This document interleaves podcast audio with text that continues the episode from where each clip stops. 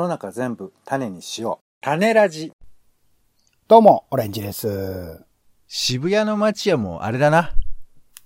納豆が床に敷き詰められてるな。えポンです。世の中全部種しよう種ラジよろしくお願いします。ちょっとあの巻き戻したい気持ちでいるんですけど、まあ、それをそれとして頑張っていきましょナゴンですね。はい。みゆきさんです。う。はい。えー、イベントリポート。うん。はい。えー、今回はですね、えー、展覧会で、えー、語りの複数性という、えー、展示がありまして、それに行ってきた話をちょっとしたいと思います。うん。はい。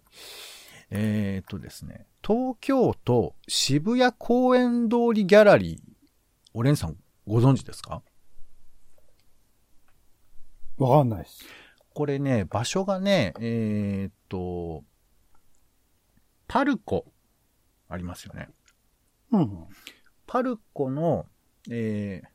今パート1っていうのかななんか大通り、アップルとパルコの挟まった道があるじゃないですか。その道をずーっと上がっていくと NHK に行くと思うんですけど、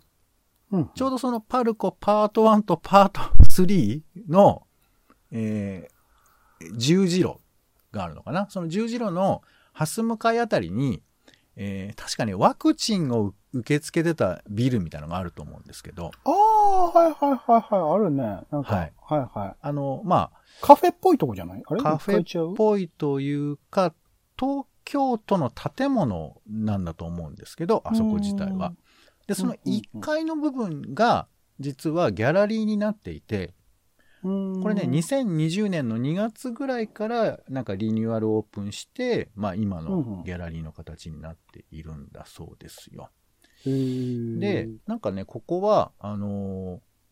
えー、アール・ブリュットに関するような作品だとか、そういう風なものを、えーうん。出していて、まあこれ、いわゆる正規の美術教育を受けたない人が生み出すアートっていうのが、えー俗にアール・ブリュットって言われるわけですけど、えーうん。うんそういう風な作品だとか、えーいうのをまあ紹介する、することが多いのかななんていうことだそうですよ。で、まあもちろん、うん、それに限ったものではないみたいですけれど、まあちょっとね、そういう、なんていうかな、渋谷のど真ん中で、まあ公の場所ってことを利用しながら、割とこういろんな人の目につく。で、さらにここ無料なんです。今回の展示は特に無料だったりもするので、まあいい場所でなかなか面白いなぁなんていうこともあって、で、さらにこの語りの複数性っていうさ、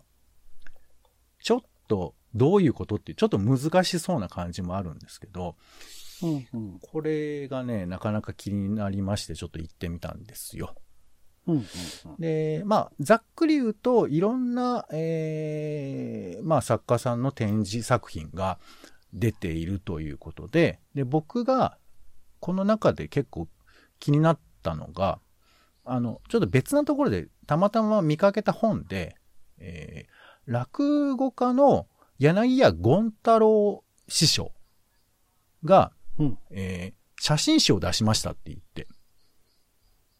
で、これどういうことかっていうと、まあ、えー、心眼っていう落語をやってるんですけど、その落語をやってる様子を、えーしかもこう寄せとかじゃなくてなんか、えーホワイトキューブみたいな真っ白なところでやってて、で、それを写真で撮って、それを写真集にしてるんですよ。うん。だからうん写真集だけ見てると、その心眼っていう落語は、一応、一見わからない。話の内容はね。うんっていう、まあことなんですけど、これがね、いや、写真がいいというざっくりとした気持ちにもなるし、これ一体どういうことなんだっていうかさ、声で伝える落語を写真で撮って見せるって何なのか。かっこいい落語家の姿を見せるではなくて、この心眼という話を見せるってどういうことなのかっていう、ちょっとなんかいろいろ引き寄せられるような感じの写真集だったんですけど、それがね、今回紹介されてるんですよ、展示の中に。うん。で、これはどういうことなんだろうかなっていうことで、ちょっと見に行ったということがあったんですけど、でもこの語りの複数性って言われても、まだよくわかんないじゃん。うん。うんで、これね、えーあえて展覧会概要をちょっと読みます。ちょっと長いですけど。見ることや聞くことは、受け取る人がいて、初めてそこに現れるという意味で、その人が語ることでもあります。物事を受け取り、表現する方法は一つではありません。視覚を使わずに見る人、手話を使って話す人がいるように、人の体の数だけ語りは様々に存在します。それは限られた人の特殊な方法ではなく、本当は誰もが持っている自分と異なる他者や物事と共に生きるための能力と言えるでしょう。この一年半ほどの間、未知の世界に偶然足を踏み入れることや、他人と肩を並べる時間が減ったことは、私たちの体を大きく変容させました。本編では、固有の感覚や経験に裏打ちされていたり、見えない語りを自分の経験として受け取り、表現する様々な試みが描かれています。これらの作品を通して、訪れる人の想像する力を借りて、鑑賞することがそれぞれの体験、独自の体験として立ち上がる場を作ります。情報が溢れるからこそ貧しくなっていた様々な語りのあり方と、その語りを紡ぎ出す体を想像する展覧会です。いや、これをね、読んでもむずいと思うんですけど、うん。まあ、例えば、これ今僕とオレンジさん喋ってますけど、まあ僕らの場合はこれね、その、ズームで映像も使わずに喋ってるんで、記号としての言葉をやり取りしているんですけど、でもこの、声のこの響き方とか、間の取り方とか、もしくはこの喋る前の前提だとかを含めてこれ喋り合っているので、僕が記号として音声でこういう言葉を喋ってるっていう情報だけが伝わってるわけではないじゃない。うん。うん。で、これは、まあ、言葉を喋れる人間だったらそういうやり方を取るけども、手話の人であれば、そのやりとりで何が使われているかってことは、本当にバリエーション豊かだし、逆に言うと、出している側と受け取り手側が同じものをやり取りしてるっていうことも、これそうだとは言い切れないよね。うん。というか、ほとんど間違ってると俺は思っているんですけど、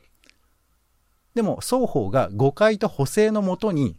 こういうことだろうと、最大公約数を拾ってるとも言えるわけじゃない。うん。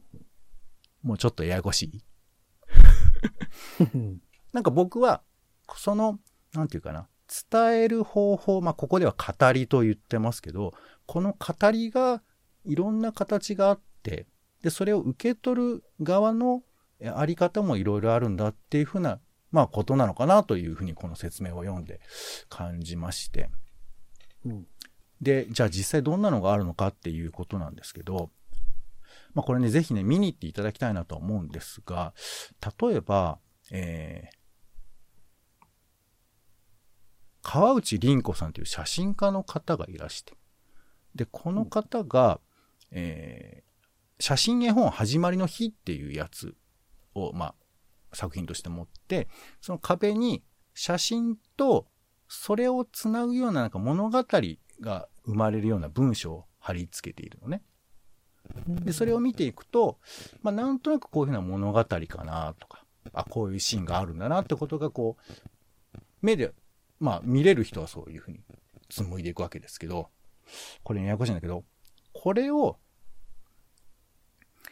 えー目が見える人と見えない人と集まって、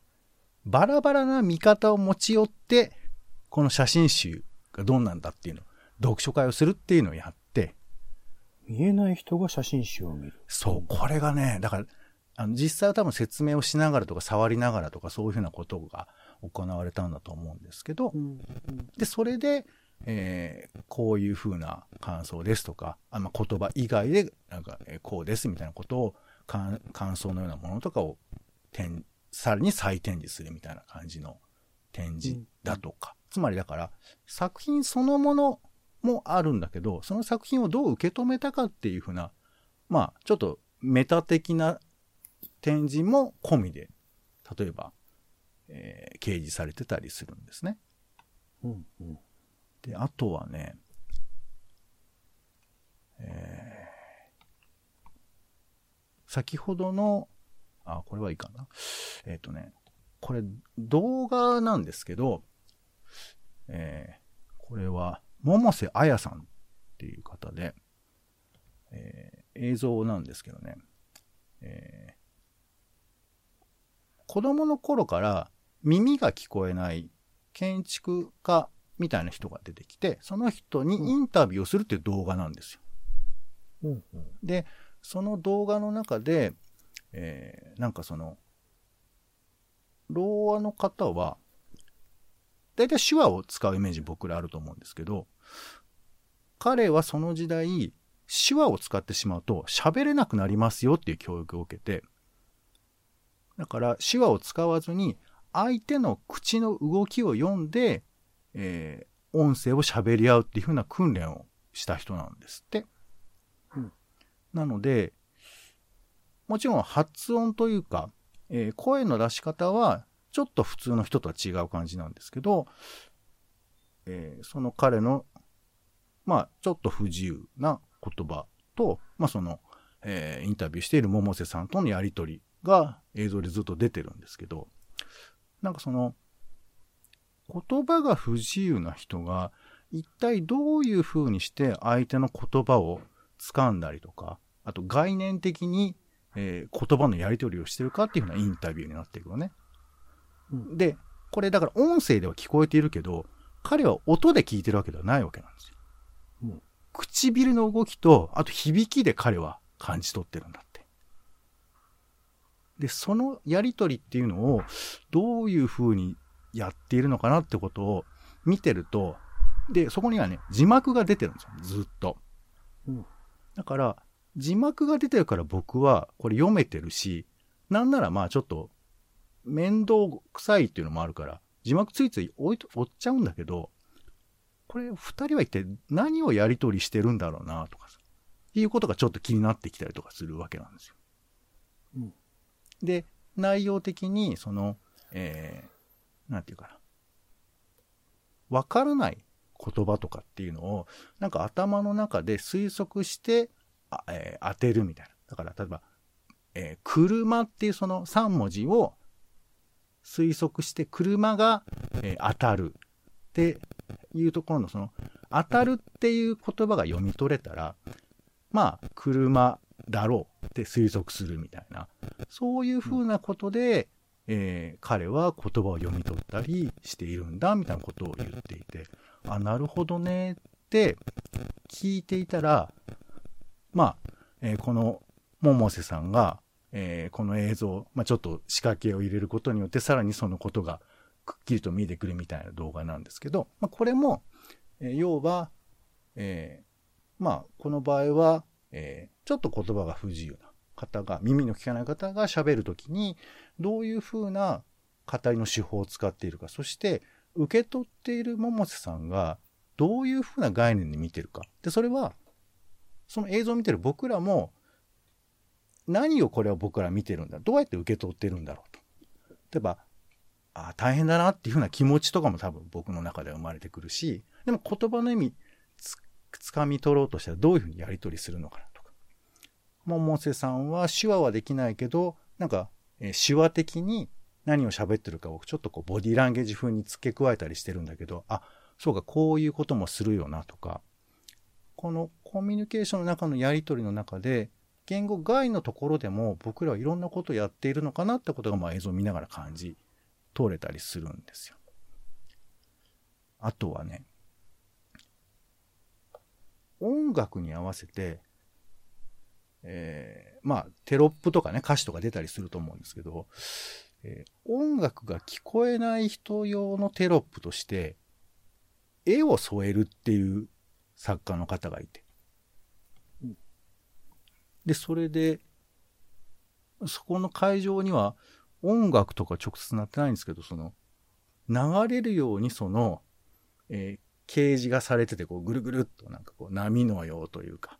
渦のようになっている紙がわーっと並んでて、そこにこう、イラストといえばいいのかな？そういうものが書かれてて。で、これが音楽を表しているっていうこととして掲示されてるんですよ。絵がね。そうそうそう。で、多分それだけ説明受けても、まあそういうもんでしょうねっていうふうに思うしかないんだけど、それをその場でこう見て、まあその展示もいいのでね、なんかその、あれでそういうふうな雰囲気を醸し出すような形に掲示されてるんで、あ面白いなと思うんですけど、なんかどれも、まあいわゆる作品を見て、あ、いいなとか悪いなっていうことじゃなくて、どう投げてて、どう受け取っているのかとか、あ、でも、俺この受け止め方したけど、これじゃない受け止め方してる人もいるのかなとか、なんかそういうことを、まあ、もんもんといえばもんもんなんですけど、考えちゃうような展示たちなんですよ。まあ僕の中でね。で、これはまあ、これ以外にも、えーまあそういうふうなことを感じさせるものがいくつかあるんですけど、まあ展示スペース的にはそんなに広くもないし、多分作品そのものはそんなに量はないんですけど、僕はなんかね、このなんていうのかな。よく、アートって、あの、見る側の自由だからいろいろ好きに見ていいじゃんみたいな言い方もあれば、作品の文脈がわからないと、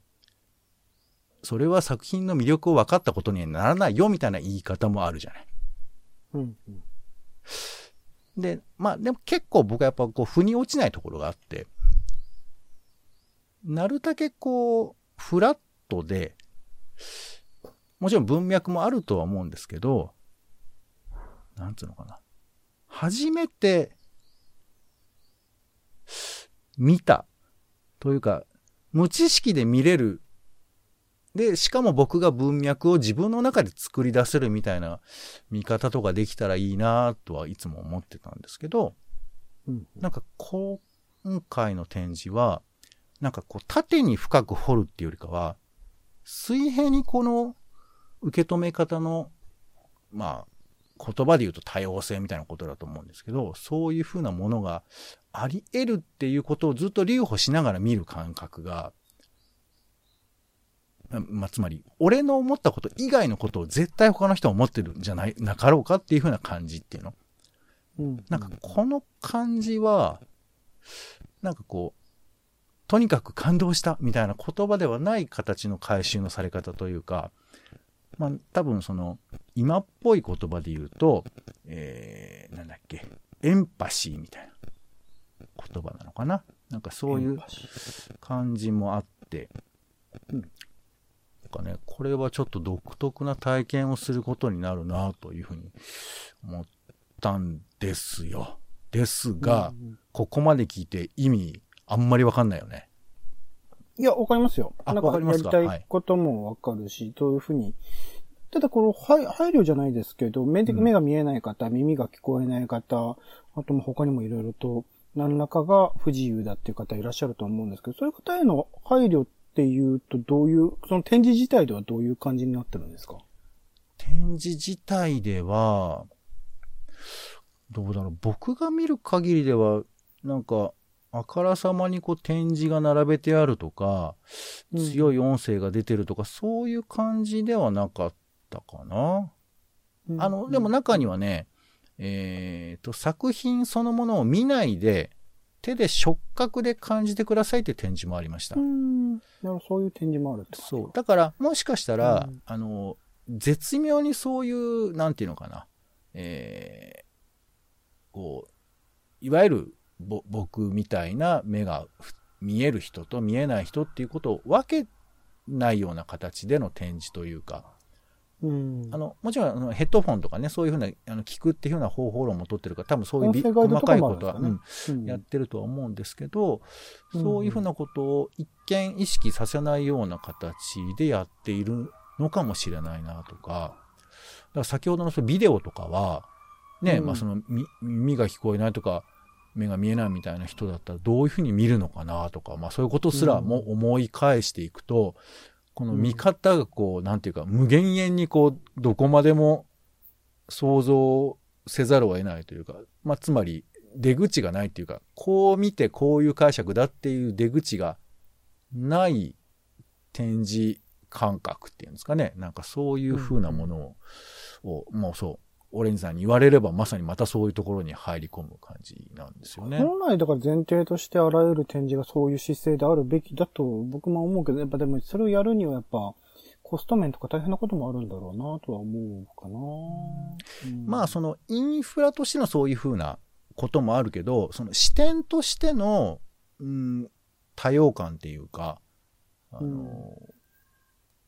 まあね、その、語りのふ複数性っていうものを、どういう風にその概念として考えるか。だから作品の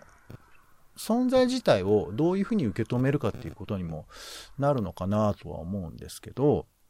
うん。あの、なんかね、ついついみんなで、みんなで感動するみたいなことになりがちなんですけど、今回の提供のされ方って、そうはいかないんだと思うんですよね、多分。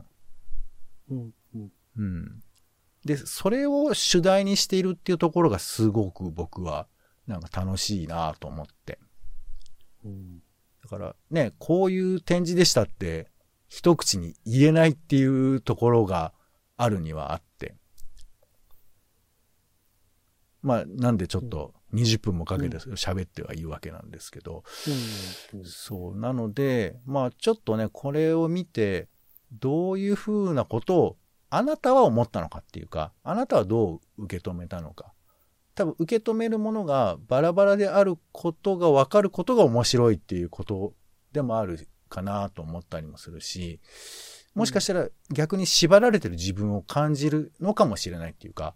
見方ってこういうことでしょって思ってる節もあるかもしれないし、それは僕も多分あって、だからこそゴニョゴニョしちゃうっていうところがあってたんですけど、まあ、ちょっとこの文脈がね、結構難しくて、語りイコール落語の言葉遣いみたいな風に思う人もいるかもしれないけど、実はもう何でも結構語りっていう風な概念の中に加えてるようなところもあって、ちょっと、うん。えー複雑な感じはあるんですけど、少し読み解けると、なんか今の社会とか自分の生きてる、えーこととか、あとね、いろんな辛い人たちと自分との関係性とかを、なんか読み変えるヒントになるのかな、なんていう気もしました。はい。うん。ということで、えー、なんかはっきりよくわからない方もいらっしゃるかもしれませんが、実は僕も分かってないので、えー、もしね、うん機会がありましたら、えー、東京都渋谷公園通りギャラリーの方にね、えー行っていただければなというふうに思います。えーこちら12月26日までやっています。入場は無料、月曜日は、えー休館だそうですが、えーまあ、チャンスがあれば渋谷の方ですね、行っていただければなと思います。うんえーはい。ちょっと適当な話ですけど、ご容赦いただきたい。うんうんはい。ということで、種ラジのイベントリポートでした。お相手は、えー、展示を見てですね、じゃあ帰ろうと思って外出たら目の前にパルコがあって、なんかね、パルコに入っていくとまた変化する自分とかがあるんだろうなとかってちょっと、あの辺の磁場のこととかも感じたりとかしました。ポンと、オレンジでした。種ラジ、また。種ラジは、ほぼ毎日配信をするポッドキャストです。Spotify や Apple Podcast にて登録を。